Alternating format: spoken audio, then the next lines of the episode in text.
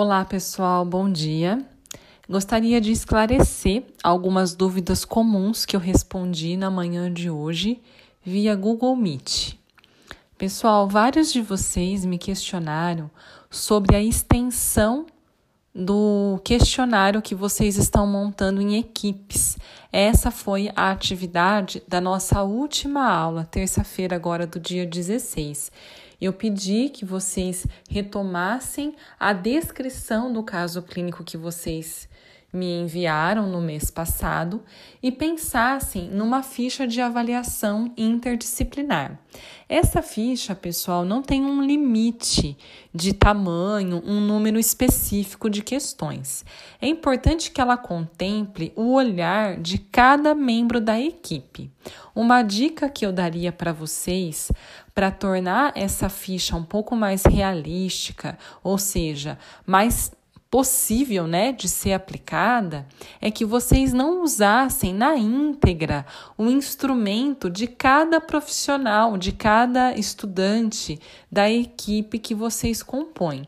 Imaginem se vocês estão em quatro ou cinco pessoas e cada um sugerir uma ou duas escalas, Possivelmente a ficha de avaliação de vocês terá mais de 10 páginas e ficaria muito inviável de ser aplicada. Esse é o segundo ponto que eu gostaria de esclarecer para vocês. A ficha de avaliação, ela deve apenas ser entregue até amanhã e não encaminhada para o caso clínico de vocês.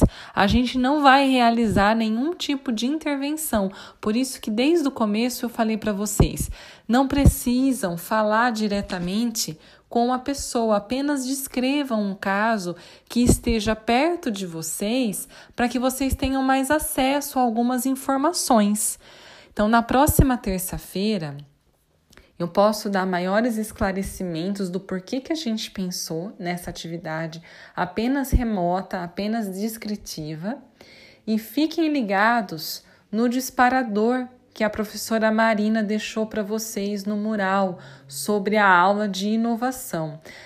É, será o nosso último encontro do ponto de vista é, de conteúdo né, formativo na terça-feira e eu vou encerrar a CIEP com vocês na próxima quinta-feira, dia 25 do 6.